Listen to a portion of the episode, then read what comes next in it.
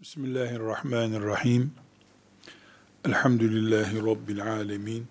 Ve sallallahu ve sellem ala seyyidina Muhammedin ve ala alihi ve sahbihi ecma'in. Bugün yaşadığımız Müslümanlığımız, insanlığımız,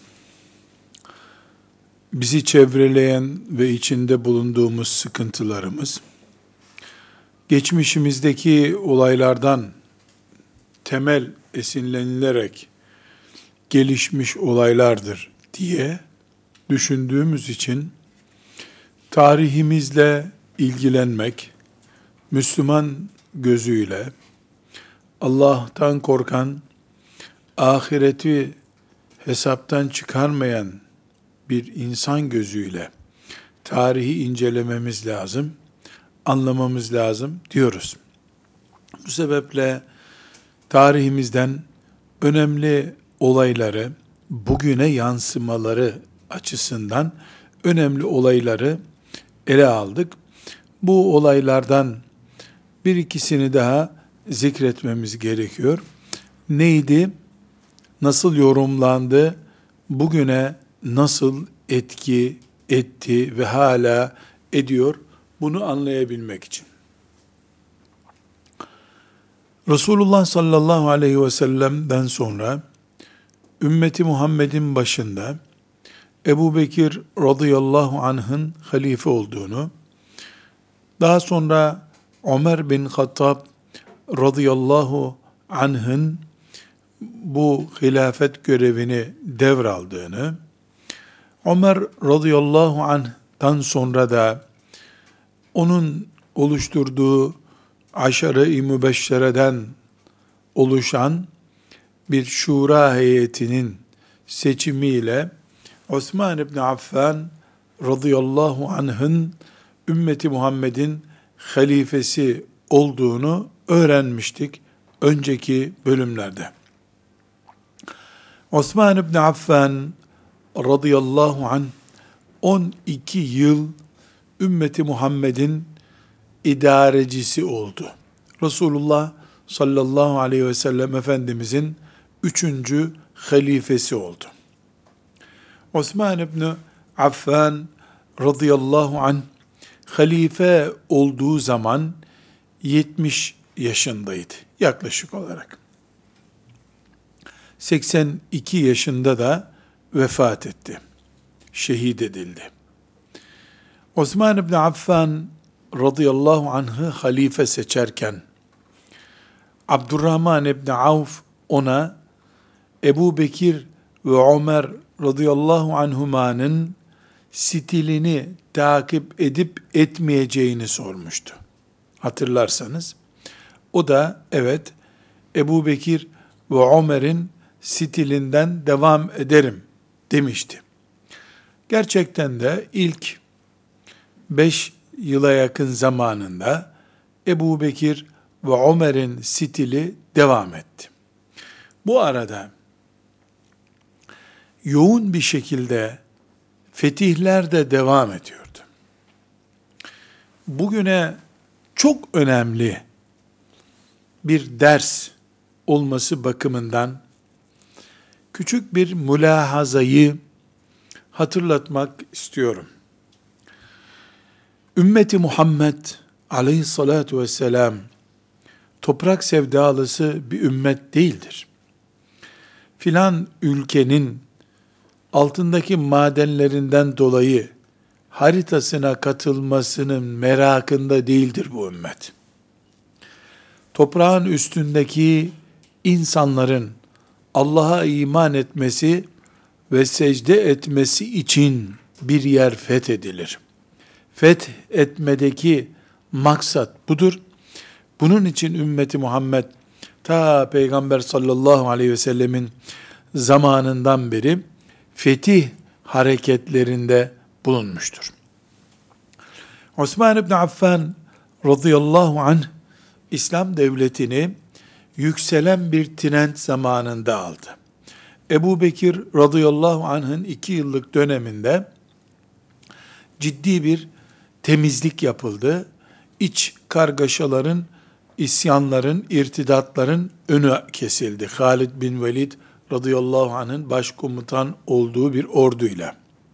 Ömer radıyallahu anh döneminde de hem Roma İmparatorluğu'nun uzantılarının kolları kesildi hem de dünyanın o gün ikinci büyük gücü olan e, Pers İmparatorluğu tarihin çöplüğüne atıldı. Bugünkü İran diyebileceğimiz bölge ümmeti Muhammed'in ezanlarının okunduğu toprak haline geldi. Dolayısıyla Ömer bin Hattab radıyallahu anh ki yani Filistin toprakları da bugünkü Filistin ve Beytül Makdis bölgesi de Ömer bin Hattab radıyallahu anh'ın döneminde. Mısır da onun döneminde. Yani özellikle e, Mısır bölgesi, e, Filistin, yukarı doğru çıkalım, bugünkü Suriye, bugünkü Irak ve bugünkü İran ve Hatay. Türkiye'nin Hatay bölgesi, Türkiye'deki Hatay bölgesi, Ömer bin Hattab radıyallahu anh'ın döneminde ümmeti Muhammed'in toprağı oldu. Yani bugün bu ülke, bu toprak parçalarında kaç ülke olduğunu e, şöyle bir hesap edersek, 10 yılda çok büyük bir zafer e, grubu oluşturulduğu anlaşılır. Osman İbni Affan radıyallahu anh halife olduğu gün bu trend böyle yükselişteydi. Çok ciddi bir yükseliş vardı. Osman İbni Affan radıyallahu anh'ın ilk 5 yılında da rakamlar böyle 5 değil de 4,5 da olur, 6 da olur. Ortalama rakamlar kullanmaya çalışıyorum. Çünkü tarih bilgisi öğrenirken aklımızda olsun. Rakamlara takıldığımız zaman ana fikri kaybedebiliriz. 56'da mıydı, 59'da mıydı düşünme yerine şöyle bir olay oldu. Düşünmek daha önemli. Yazıya, kitaba döküldüğünde rakamlar net olarak konuşulabilir. Osman İbni Affan e, yükselen bir fetih e, havasında ümmeti Muhammed'in başına geçti. 12 yıllık halifelik döneminin ilk e, bölümünde de Osman İbni Affan bu fetih hareketlerini sürdürdü. O kadar ki şimdiki İran'dan Azerbaycan üstlerine doğru, e, Özbekistan'a doğru e, çıkılmaya başlandığını, Çin'in hedef tahtasına konduğunu, hatta Osman İbni Affan'ın rivayet edilir ki, Mısır'dan Tunus'a, Fas'a geçip, Fas'tan İspanya'yı fethedip İspanya'dan Fransa ve İtalya üzerinden İstanbul'u fethetmeyi böylece Resulullah sallallahu aleyhi ve sellemin e, büyük bir arzusu olan İstanbul fethini gerçekleştirmeyi planladığı da söylenir. Tabi diyeceksiniz ki İstanbul e, Medine'den 3000 kilometre. E, bu bahsettiğim Mısır, e, Fas, İspanya, Fransa ve İtalya'dan 6000 kilometre. Yani hiç mi harita bilmiyorlardı? Harita biliyorlardı. Harita biliyorlardı ama İstanbul'a e, Anadolu üzerinden gidildiğinde Avrupa'nın Bizans'ı kurtarmak için hazır bekleyeceğini ve bütün Avrupa'yı karşısında bulacağını, buna askeri gücünün yetmeyeceğini bildiklerinden Avrupa'yı temizleyerek Konstantinye'ye gelmeyi düşünmüş. Allah ondan razı olsun. Böyle bir planı var. Daha sonra e, Emeviler döneminde e, bu plan uygulanmaya koyuldu. Endülüs bunun için fethedildi. E, Paris'e 100 kilometreye kadar geldi İslam orduları. Orada Belatü Şüheda denen büyük bir savaşta ağır bir yenilgi alındı. O yenilgiden sonra e, Paris'e kadar girmek mukadder olmadı ama her halükarda e, Paris'e 100 kilometreye kadar yaklaşıldı. Oradan İstanbul yani Konstantiniye fethedilecek. Konstantiniye fethedildikten sonra Şam zaten İslam toprağı, Anadolu e, Bizans'tan otomatik teslim alınmış olacaktı. Alparslan rahmetullahi aleyh e, 1071'de Malazgirt'e gelme ihtiyacı hissetmeyecekti o zaman. Ezanlar okunacaktı Malazgirt'te çünkü. Ümmetimiz böyle büyük planlar içerisinde e, dünya haritasını yeniden şekillendirmeyi Osman İbni Affan radıyallahu anh'ın döneminde hızlı bir şekilde devam ettirdi. Bu e, kesilmeden devam eden yükseliş hızında bir sorunla karşılaşıldı. O sorun şimdiki e, Müslümanlar olarak siyasi yükselişimizde yüzde yüz aynen tecelli etti. Ama yüzde yüz keşke Osman İbni Affan radıyallahu anh'ın hilafet dönemini kaliteli bir okuyuşla okusaydık, bugün Müslümanlar olarak daha çok istifade ederdik.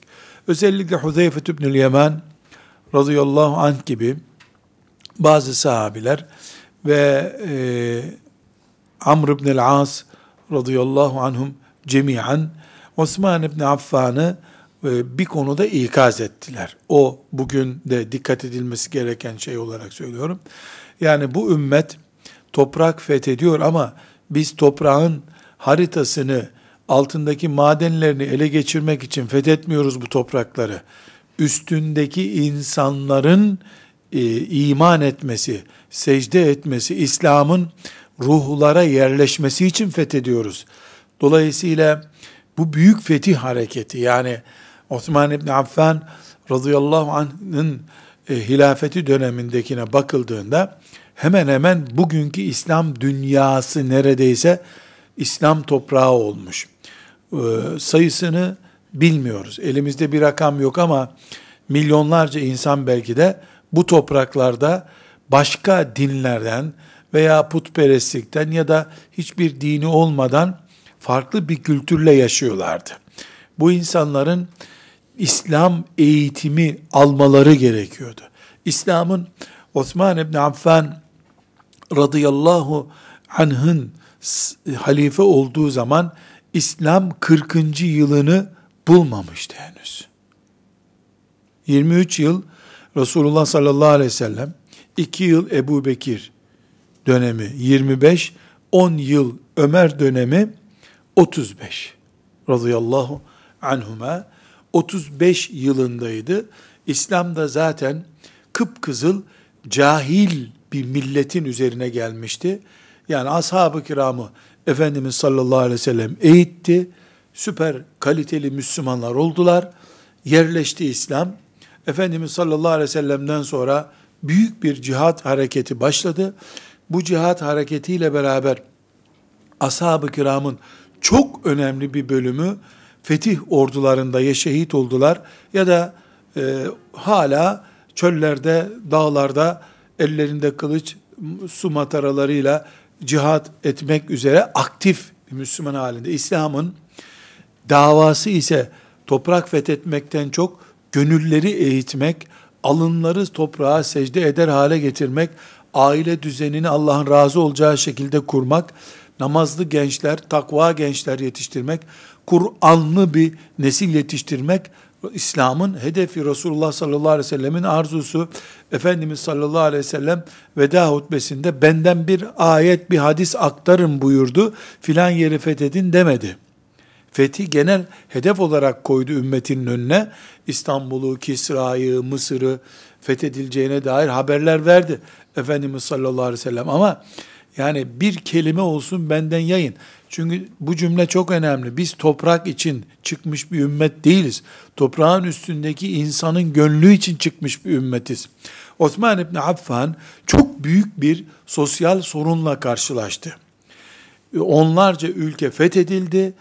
İşte sayısını bilmiyoruz. Milyonlarca insan hiç bir bilgi olmadan sıfır bilgiyle İslam açısından sıfır bilgiyle kabilecilik var, cahiliye adetleri var, fakirlik var, siyasi baskılar var. Bu topraklar e, çok kısa bir 15 yıl içinde İslam toprağı verdi.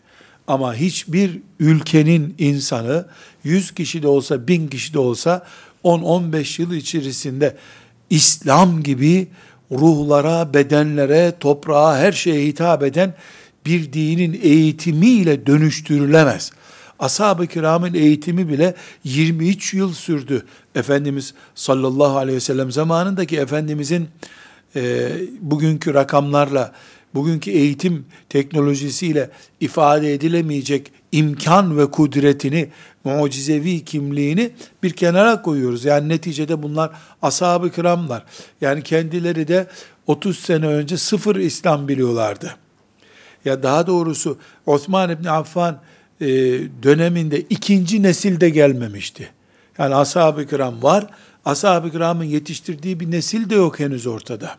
Var tek tük Hasan Basriler vesaire ama onlar bir kuşak durumuna gelmemişler. Osman İbni Affan radıyallahu anh çok büyük bir sosyal sorunla karşılaştı. Ee, İslam ordusu geldiği için ülkelerine Müslüman olmayı ruhen benimsemişler kabul edelim. Yani ruhen benimsemişler. Ama e, bu benimseme içe sinmemiş henüz. Özümsenmemiş diyelim. Veya yerleşik hale gelmemiş, sosyal bir vaka haline gelmemiş bir İslam var ortada. Mesela çok enteresandır. Huzeyfe e, radıyallahu an tutuyor. Osman İbni Affan'a mektup yazıyor. Veya bizzat kendisi Medine'ye geliyor. Tam ayrıntı hakkında bilgim yok. Diyor ki ya emiral müminin acilen bu ümmete yetiş diyor. Çünkü bu insanlar Müslüman oldular. Ellerinde okuyacakları Kur'an-ı Kerim nüshası yok. Merak ediyorlar, Kur'an'da öğrenmek istiyorlar. Ama ne yapıyorlar bu sefer? Kim ne kadar biliyorsa ondan herkes bir musaf yazmaya başladı. Yüzlerce musaf oldu. Şurada, burada, bölgelerde. insanlar tam bilmedikleri halde yanlış, eksik, fazla musaf yazmaya başladılar. Aynen ifadesi bu ümmeti kurtar ya emiral müminin. Bu ümmeti kurtar.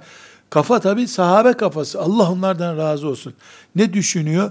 Kur'an-ı Kerim üzerinde bu ümmetin sorunu olursa bu ümmet gider diye düşünüyor. El hak da öyle.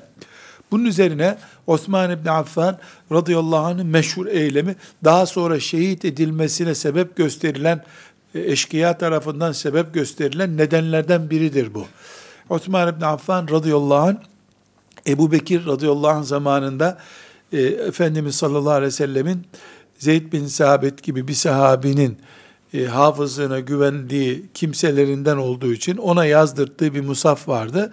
Ayşe anamızın emanetinde bekliyordu o musaf. O musafı aldı. Ondan yedi tane, yedi büyük eyalet için birer musaf yaptırdı. Onlara imam musaflar dendi. Onları mühürledi. O mühürlü halleriyle onları eyaletlere gönderdi onun dışındaki bütün mushafların da toplanıp yakılmasını emretti. Çünkü kiminin elinde mesela Ali İmran suresi en sona düşmüş. Kiminde işte Tin suresi unutulmuş. Herkes işte kabiliyeti yani bunlar neticede matbaa değil. Kontrol mekanizması yok. Osman İbni Affan radıyallahu an e, çok büyük bir hizmet yaptı. Her büyük eyalete bir tane örnek musaf gönderdi. Devlet mühürüyle o mushaf e, şu anda e, ki okuduğumuz musafların elimizdeki okuduğumuz Kur'an-ı Kerimlerin aynısıdır. Eğer doğruysa rivayet o musaflardan bir tanesi İstanbul'da Topkapı Sarayı'ndadır. Kendisinin de Kur'an okurken şehit olduğu musafın o olduğuna dair rivayetler var. Çok büyük bir araştırmayı gerektiriyor. Şu andaki teknoloji kullanılan kağıdın ve dökümanın hangi tarihe ait olduğunu tespit edebiliyor. Böyle bir araştırma e, çok geniş bir şekilde duymuş değilim ama her halükarda e, en azından teberrüken Topkapı Sarayı'nda izlenebilir, görülebilir böyle bir musaf var. Şimdi bu sosyal vaka, nedir sosyal vaka dediğimiz şey? E, kitleler kalabalık bir şekilde Müslüman oldu. Bu kitlelerin Müslüman olmasının ardından o fetih hızına yakın insanların eğitimi için bir eğitim planı yapılamadı. Bugün de karşılaşılan sorun budur. Tepeden siyasete müdahale edilerek siyaset bazında bir halkın yönetimi ele alınıyor ama halk dediğin milyonlar 15 gün içerisinde yazı öğrenir gibi İslam'ı kültür olarak öğrenemiyorlar. Buna belki 50 yıl gerekiyor. Belki bir nesilden öbür nesile gerekiyor. Cahilleştirirken de zaten İslam toplumunu 15 günde cahilleştirmediler. O da asırlar sürdü. Dönüşüm de asırlar sürüyor. Osman İbni Affan radıyallahu anh böyle bir sorunla karşılaştı. Bu sorunun iki önemli boyutu var. Birincisi Osman İbni Affan radıyallahu anh'ın dış politikalarını yönlendirdi bu. Dış politikalarına yön verdi. Sahabeden bazıları Şura'da Osman İbni Affan'a fetihleri ağırlaştıralım. Yani 15 günde bir bir ordu çıkarıyorsak bunu 3 ayda bir olsun. Fetihler ağırlaşsın. E, hayatta olan sahabiler, iyi yetişmiş tabiileri eğitimci olarak kullanalım diye Osman İbni Affan'a teklif ettiler. Amr İbni As radıyallahu anh'ın başında olduğu bir grup sahabi de cihatla yola çıkmış bir ümmetin cihat hareketi durdurulur veya yavaşlatılırsa bu bile bile kendi durduğu dalı kesmek olur. Böyle bir politika güdemeyiz dedi. Osman İbni Affan'ın e, radıyallahu anh o politika yani birinci görüşe de ikinci görüşe de sıcak baktığına dair tahminlerimiz var. Yani cihat hareketinde bir miktar hafifleme oldu. Yani mesela işte her yıl bir ülke fethediliyorsa bu iki yıla, üç yıla çıktı gibi oldu ama bu Osman İbni Affan'ın hem kendi iradesiyle yüzde yüz olmadı, bir miktar olaylar bunu e, yönlendirdi. Yani Osman ordu donatmaya bir tür vakit bulamadı. Beşinci yıldan sonra Osman İbni Affan radıyallahu anh gibi zünnureyn, zünnureyn, iki nur sahibi. Resulullah sallallahu aleyhi ve selleme iki defa damat olmak şerefiyle şereflenmiş. Peygamber aleyhissalatü vesselam Efendimizin ilk dostlarından, aşire-i mübeşşereden bir insanı bile e, iç e, kargaşalar nedeniyle bu ümmet kaybetti, şehit edildi. O kaybedilme nedeni, kargaşa nedeni onun hilafetinin e, ikinci döneminde yani altıncı yıldan sonra ciddi bir şekilde kendisini gösterdi. Neticede o e, bahsettiğimiz sosyal vakanın bir dış politika etkisi oldu. Bir de o huzur şehri Medine huzursuzluklarla tanıştı. Bu sosyal vaka yüzünden huzursuzluklarla tanıştı. Ömer bin Hattab mülhem adam Allah ondan razı olsun. Ee, İslam'ın ne zaman çökeceğini ben tahmin ediyorum gibi bir cümlesi vardır. Diyor ki, İslam'ın çilesini çekmeden yeni bir nesil gelirse, çile çekmeden Müslüman bir nesil gelirse, onlar İslam'ın kıymetini bilmeyecekleri için İslam gider diyor. Allah ondan razı olsun. Kendileri cahiliye bataklığından geldikleri için e, İslam'ı çok üstün bir değer olarak tuttular. Hakikaten daha sonra İslam'ın çilesini çekmeden, babaları Müslüman olduğu için Müslüman olmuş veya çocukken onlar fetih orduları gelip e, kapıları açtığı için fetih görmüş ve böylece Müslümanlığı çilesiz yaşamışlar. Medine'de Osman İbni Affan'ı bunalttılar. Bu bunaltmanın e, bedeli çok ağır oldu. Evet, Ömer bin Hattab radıyallahu anh da bir gangster tarafından şehit edilmişti ama bu bireysel bir eylemdi. Ömer'in İran'ı fethetmesine karşı mecusilerin yatırımıydı. Ömer'den bireysel bir intikam alındı ama o öldürme olayıyla beraber, Ömer'in mihrapta şehit edilmesiyle beraber şüphesiz fitnenin kapısı da aralanmış oldu. Osman İbni Affan'ın son senelerinde e, İslam'dan intikam almayı düşünen Yahudi e, kökenlilerin e, içeriye sızdırdıkları çeteler diye bugünkü ifadeyle çeteler e, tam anlamıyla Osman İbni Affan'a karşı bir propaganda savaşı yürüttüler. Bu propaganda savaşı esnasında Osman İbni Affan radıyallahu anh ısrarla Muaviye e, radıyallahu anh'ın Amr ibn As'ın ısrarla askeri tedbir kullanılması gerektiğine dair uyarılarına rağmen bunları kulak ardı etti. E, eşkıyalığa ve e, gangasterliğe karşı askeri tedbirin Medine'de uygulanmasına rıza göstermedi. Toprağın altında Resulullah sallallahu aleyhi ve sellem varken buraya asker sokmayalım dedi. Bu onun Medine'de şehit olmasının temel nedenidir. Çünkü Medine e, bu tip hareketlerde bir tür askersiz bırakıldı. Muaviye radıyallahu an kalabalık bir orduyu Medine'de bakayım ben diye teklifte bulundu. Çünkü Şam eyalet valisiydi Muaviye o zaman radıyallahu anh ona da razı olmadı. Yani asas mesele edep meselesi. Başının gideceğini bildiği bir olayda bile Resulullah sallallahu aleyhi ve sellemin mescidinin yanında asker olmasın diye düşündü. Neticede Osman İbni Affan'ın hilafetinin 12. senesinde ashab-ı kiramın önemli bir bölümü cihatta dışarıdaydı. Ee, büyük sahabilerin geri kalanları da hacca gitmişlerdi. Mekke'deydiler. Medine adeta e, boş gibi idi. Yani hem ordu yok Medine'de, ordu cihat e, meydanında, hem de e, ashab-ı kiramdan ağırlığı olan şahsiyetler veya toplumu yönlendirecek şahsiyetler hac vazifesi için hacca gitmişlerdi. Osman İbni Affan Medine'nin askersiz olduğu bir dönemde e, eşkıya tarafından evi kuşatıldı. E, günlerce evinde mahsur bırakıldı ve bir gün Kur'an-ı Kerim okurken şehit edildi. E, bu şehadeti Osman İbni Affan'ın ki bugün konuşacağımız meselemiz o. Osman İbni Affan radıyallahu anh'ın bu şehadeti bugün Şiilik, Sünnilik, yani Şiiliği ve Sünniliği iki muadil rakam gördüğüm için konuşmuyorum. İslam Sünnilik demektir. Şiilik diye bir algı daha var. Onun için mecbur telaffuz ediyorum.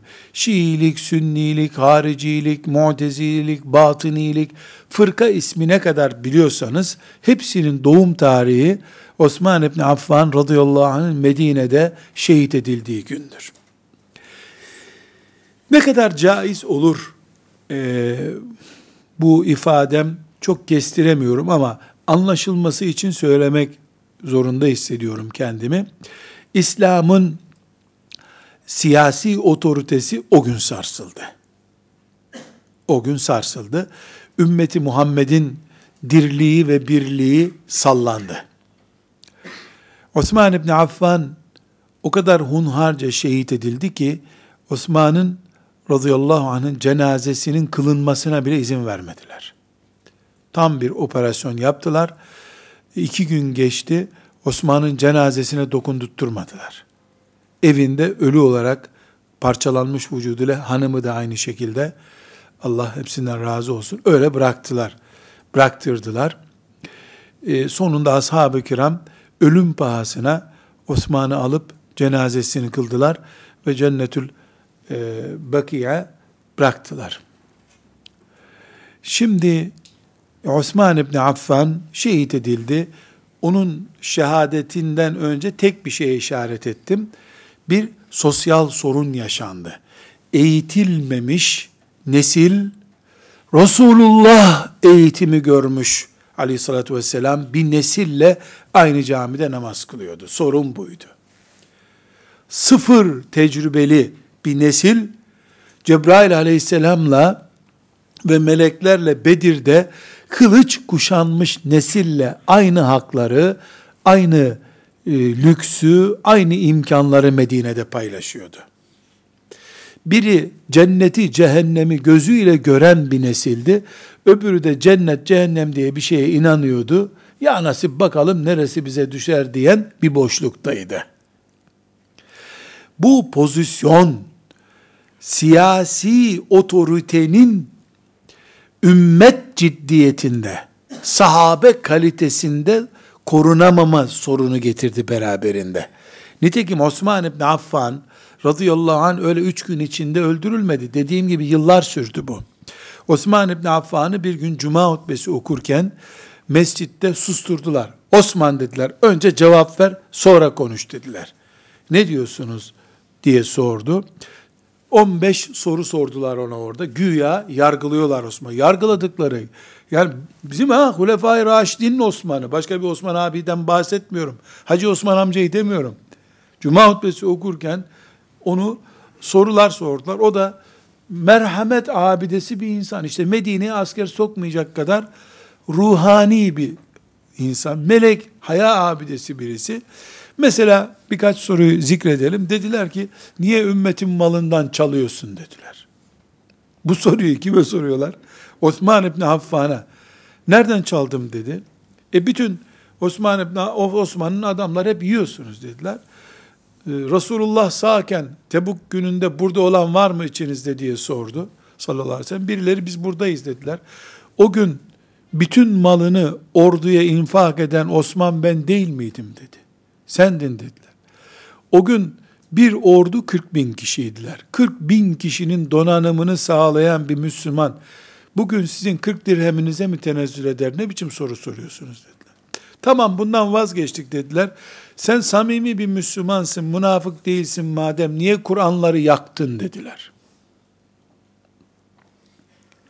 Sen Kur'an yaktığına göre bu ümmetten değilsin demeye getirdiler. O da eski kitapların başına neler geldiğini bilmiyor musunuz? Herkes kitabını uydurdu. Ben öyle mühürlü musaf yazmasaydım, e şimdi belki de yüz çeşit musafımız olacaktı. Allah'ın kitabını koruyamazdık. Başka bir çarem yoktu dedi. Mesela dediler ki e, Osman İbni Affan Emevidir. Emevilerdendir. Kureyş'in e, Emevi kolundandır. Niye variler hep Emevi dediler. Yani niye adamlarını göreve getiriyorsun? Bu Medine münafık doldu. Kimin ne olduğu belli değil. Ashabın büyükleri gitti. Hiç olmasın akraba çocuğu olarak tanıdıklarıma görev verdim. Allah'ın bana verdiği bir haktır bu dedi. Yani onlar da Müslüman, onlar da bu ümmetin çocuğu. İtimat daha çok ediyorum. Muaviye niye görev verdin dediler. E Muaviye'yi Ömer görevlendirdi dediler. Ömer bin Hattab zamanında Şam eyalet varisi olmuştu Muaviye. Bu tip bir 15 soru sordular. Çocuğa bile sorulmaz şeyler. Ama Medine bir kere karıştı ve ashab-ı kiramdan mesela Abdullah İbni Mesud gibi böyle bakışlarıyla düşmanı eritecek tipler haçtaydılar. Belki de Allah bilir ya bildiğim bir şey değildir bu. Osmanlı sultanları da bu vakayı bildikleri için hiç hacca gitmediler zannediyorum. Zanla söylüyorum.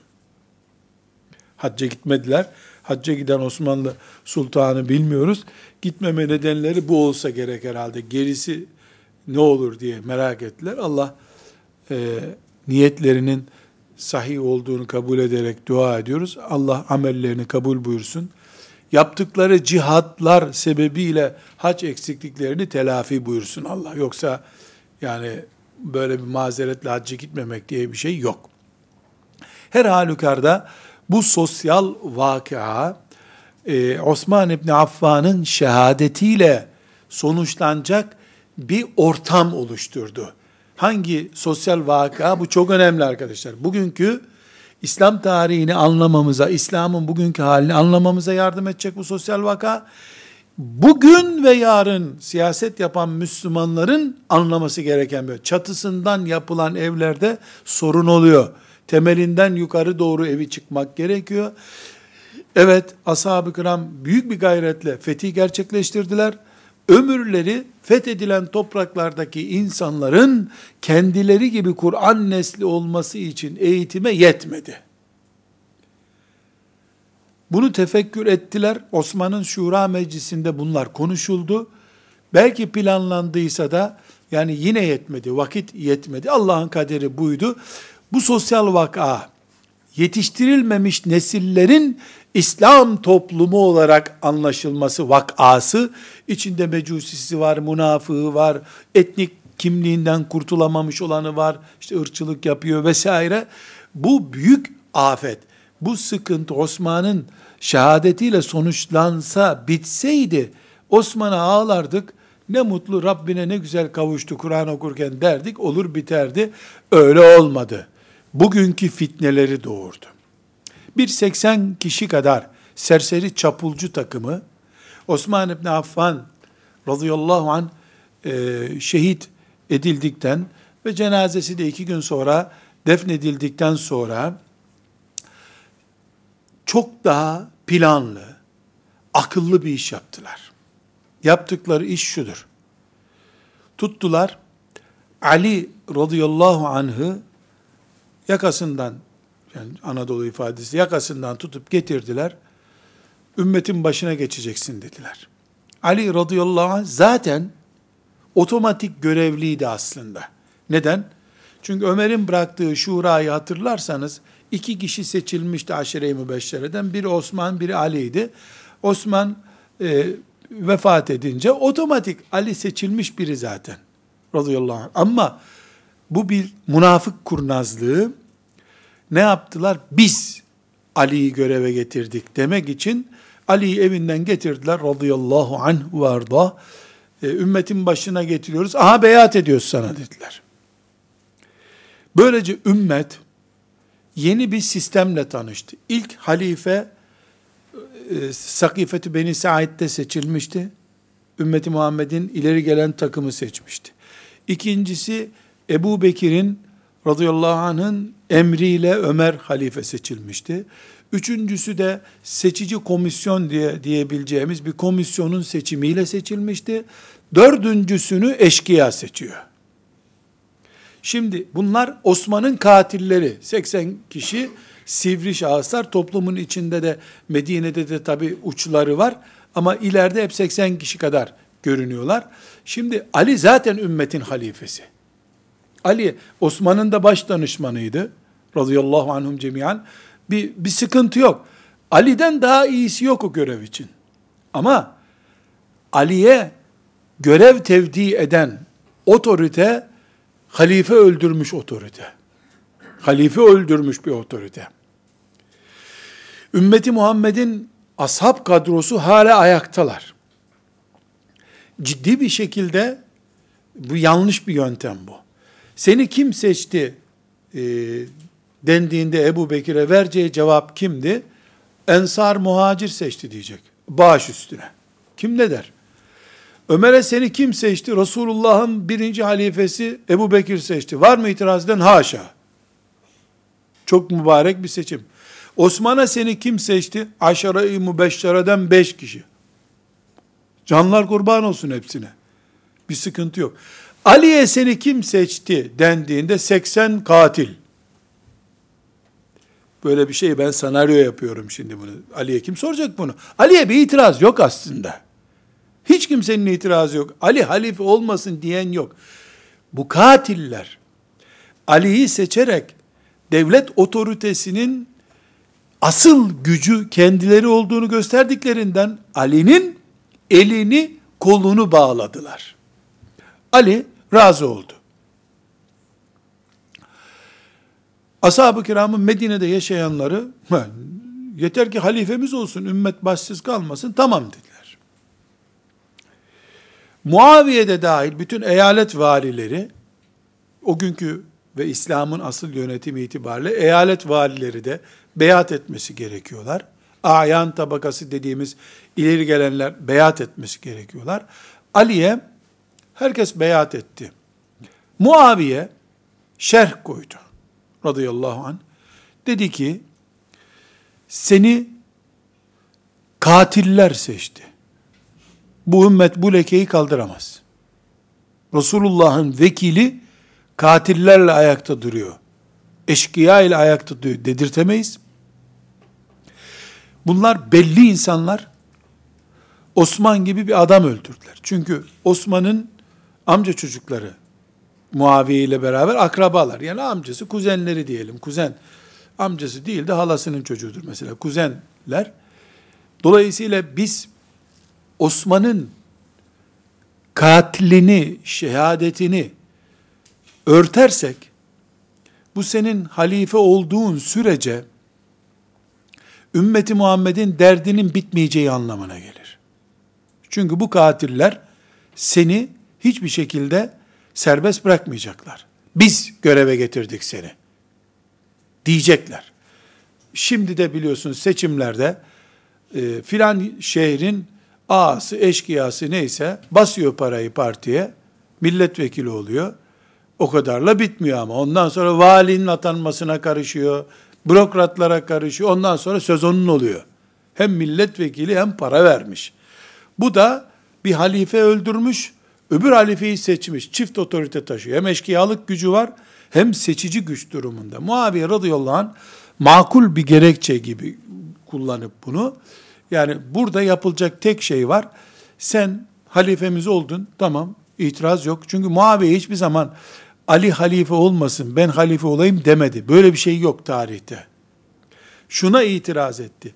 Osman'ın katilleri bu devletin üst kademesinde olmasınlar. Sen emirül mümininsin.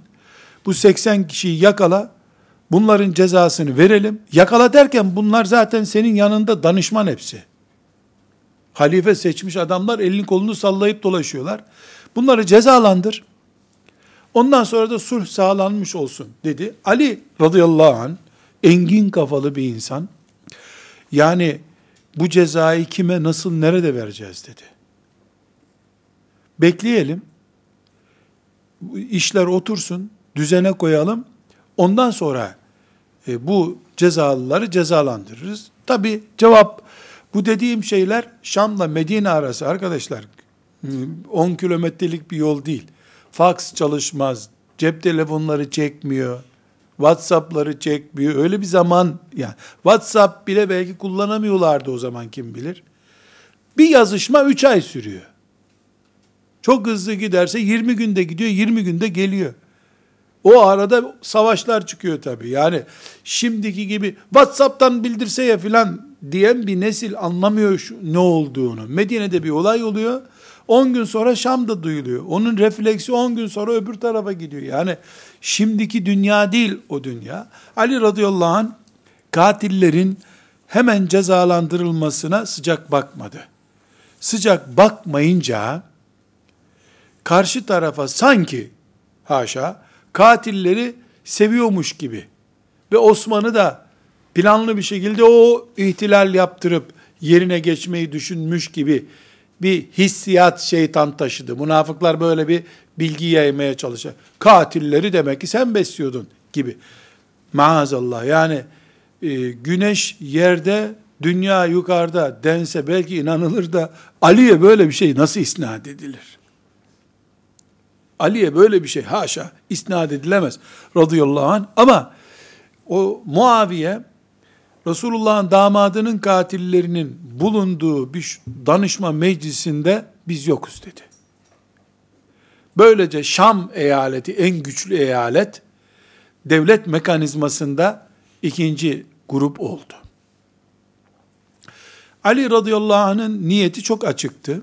Birkaç ay geçer. Bu birkaç aylık zaman zarfında e, biz Resulullah sallallahu aleyhi ve sellem Efendimizin ümmeti olarak katillerin hesabını sorarız. Katille bir yemek yiyecek hali yok Ali'nin radıyallahu anh. Hesabını sorarız diye düşünüyordu. Ayşe anamız Talha ve Zübeyir radıyallahu anhuma anhum cemiyan haçtaydılar. Ali radıyallahu anh da Medine'de bu çalkantı olunca e, Küfe'ye doğru geçti. E, özellikle gidip Muaviye ile de bunu görüşürüz gibi düşündü. Giderken tabi halife olarak yani hem gittiği yerlerde hem Medine'den yanında korumalarını ve ordusunu, küçük bir ordusunu da beraberinde götürdü. Ayşe anamıza bu haber Mekke'de ulaştı. Ayşe annemiz, e, Talha ve Zübeyir, aşire-i mübeşşereden ikisi, oturdular dediler ki, e, yani böyle cümleleri toplayıp kısa kısa anlatmak için yuvarlayarak anlatıyorum. Yani burada bir kötü durum görünüyor. Şeytan bunu bir savaşa dönüştürmeden biz gidelim hem Ali ile konuşalım. Müminlerin anasısın sen. Sen de onların cihat arkadaşısın. Konuşalım. Muaviye ile de konuşalım. Sulh olsun bu iş dendi. Fakat e, şeytan daha önce hazırlıklarını yapmış. Ayşe annemiz Ali radıyallahu anh'ın olduğu yere e, gittiğinde yani o onunla buluşmadan mesela şöyle kabul edelim. Ali radıyallahu anh Bolu'da e, İstanbul'dan da Bolu'ya gidiyorlar. Düzce gibi bir yerde Ayşe annemiz e, Dalha ve Zübeyir radıyallahu anh'a Müslümanlar da 3-4 bin kişi onların etrafında toplandılar. Ayşe anamızın bulunduğu bir grup, barış grubu toplandılar. Ali'nin ordusunun içinde bulunan radıyallahu anh o 80 kişilik çapulcu ve onları organize edenler durumu anladılar. İki büyük aşire-i mübeşşereden Talha, Zübeyir, ondan sonra e, Ayşe anamız gelip Ali'ye konuşurlarsa Ali'nin tamam gidin Muaviye'ye de söyleyin diyeceği belli bir şey. Ya Ali savaşmak için çıkmış birisi değil zaten. Ümmetin lideri. Gittiler e, konakladıkları yerde Ayşe annemizin yanında bulunan e, kaç kişi varsa hepsini öldürdüler. Talha ve Zübeyir'i öldürdüler. Aşire-i Mübeşşere'den. Kesilmiş kafasını da Talha'nın Ali'ye getirdiler müjde olarak. Bunlar seni öldürmeye geliyordu, öldürdük dediler. Operasyonun içinde operasyon yaptılar. Ali gözlerinden yaşlar aktığı rivayet ediliyor. Yani Allah'ın cennet müjdelediği bir adamı nasıl öldürdünüz siz diyor. O arada Ayşe annemiz deve üzerindeydi. Arapça deve cemel demek. Bu olay Cemel olayı olarak anılır tarihte. Cemel vakası denir. Ayşe annemiz kadınlar deveye bindirildiğinde böyle e, bezden bir e, örtünün içinde dur, bir kutunun içinde dururlar abi. Böyle bir sandık gibi bir şeyin içinde. Ayşe annemiz ve devesi ok yağmuruna tutulmuş. Yani adamlar e, İslam ordusundalar. Resulullah'ın hanımını öldürmeye çalışıyorlar. Sadece 80 katil münafık değil ama Müslümanlar da var orada. Bundan anlaşılıyor ki insanın gözü döndü mü dini yetmeyebiliyor ona. Oradaki bazı aklı kıt Müslümanların gözleri döndü. Ali'yi savunacağız derken Resulullah'ın hanımına, analarına ok yağmuru attılar.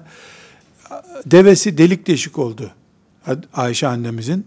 Ayşe annemiz hörgücün içinde bulunduğu için ona oklar isabet etmedi, ettiremediler. Allah korudu. Zaten küçük cüsseli bir hanımdı.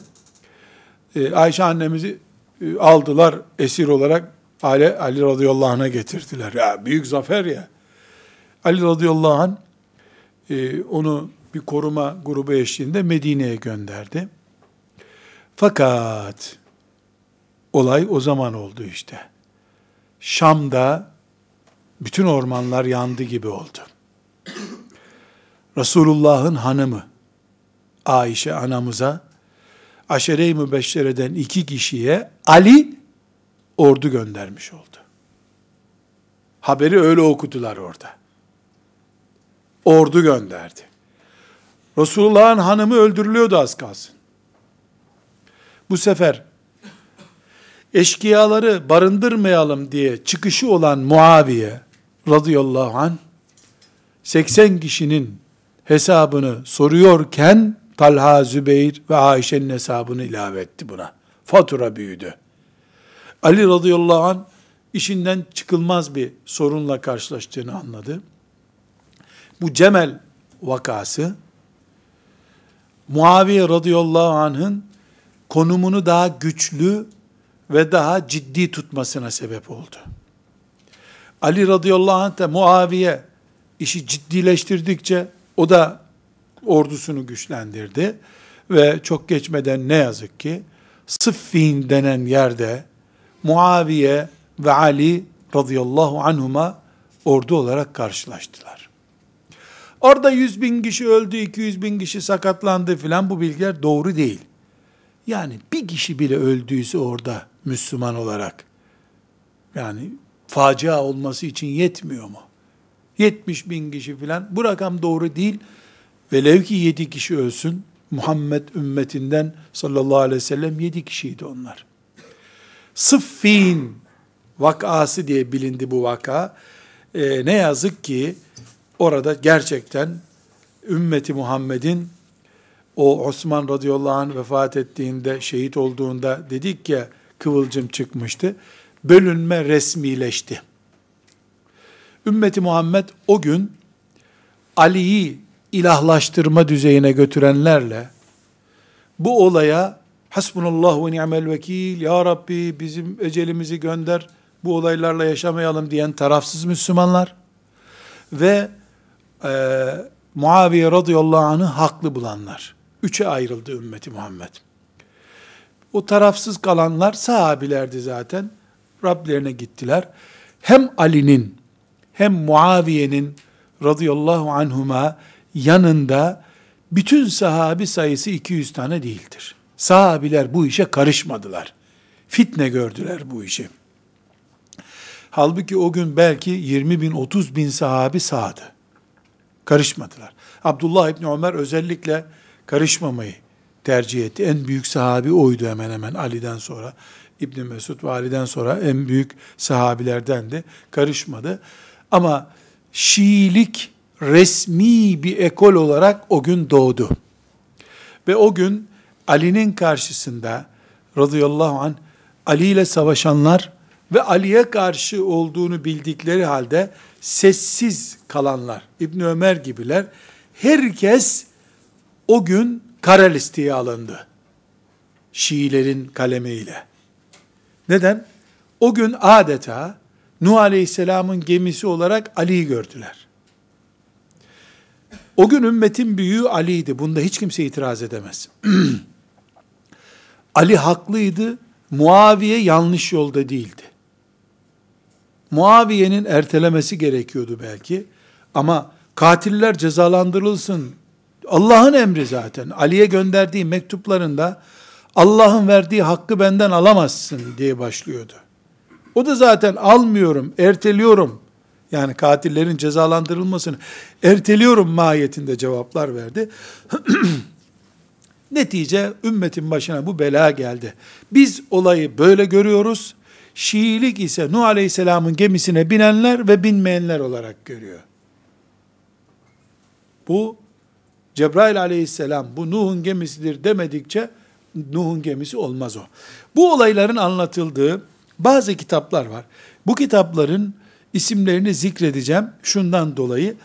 Yani size birisi çıkıp e, işte mesela İbn Kuteybe'nin kitabında varmış bu olaylar diyebilir. İbn Kuteybe de ya filancanın hadis alemi değil mi bu? Evet. Demek ki doğru bu zannedersin. Mesela el imametu ve siyasetu.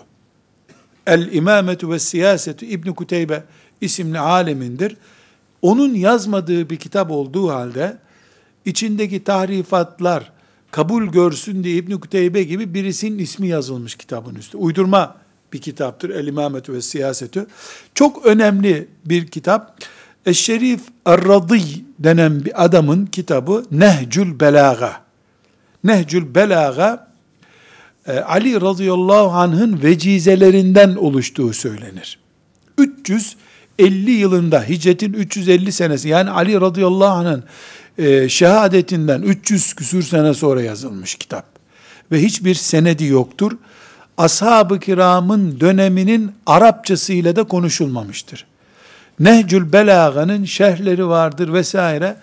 E, biz yani Kur'an gibi demeyeceğim, çok kaba olur o söz.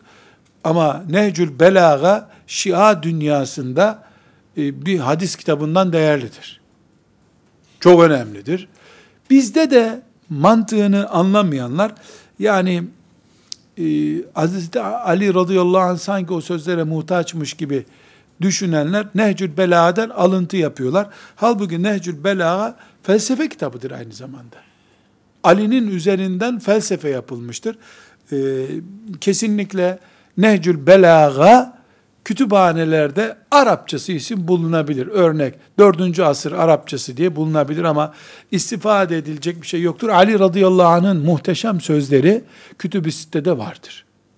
350 sene sonra yazılmış isnatsız bir kitaba ihtiyacımız yoktur.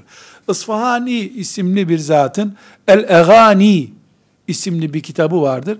El-Egani adı üstünde şarkı türkü demek. Ama bu da çok, mesela doktora tezlerinde görüyorum, muteber bir tarih kaynağı gibi gösteriliyor. Edebiyat kitabıdır. Yani bizim destanlara daha büyük çapta benziyordur. Tarihul Yakubi daha önceki derslerde ismi geçmiş 292 yılında vefat etmiştir. Tarihul Yakubi e, diye bilinen bir kitap var. E, Murucuz Zeheb ve Maadinul Cevher Mes'udi diye birisinin 345'te yazdığı bir kitap var. Bunlar da e, hiçbir şekilde okunup ilim diye istifade edilebilecek kitaplardan değildirler. Yakubi diye tarihte meşhurdur. E, Mes'udi diye de öbürü. Böyle kısaltma isimlerle bilinirler. Kütüphanelerimizde e, bulunmasına gerek yok bu kitapların. E, yani bunlar çünkü itimat sorunu olan kitaplar. Hele Nehcül Belaga edebiyat kitabı olarak bulunabilir. Ali radıyallahu anh'la isnat açısından bir ilgisi yoktur. Ali'ye dayanmıyor. Ve sallallahu ve sellem ala seyyidina Muhammed ve ala alihi ve sahbihi ecma'in velhamdülillahi rabbil alemin.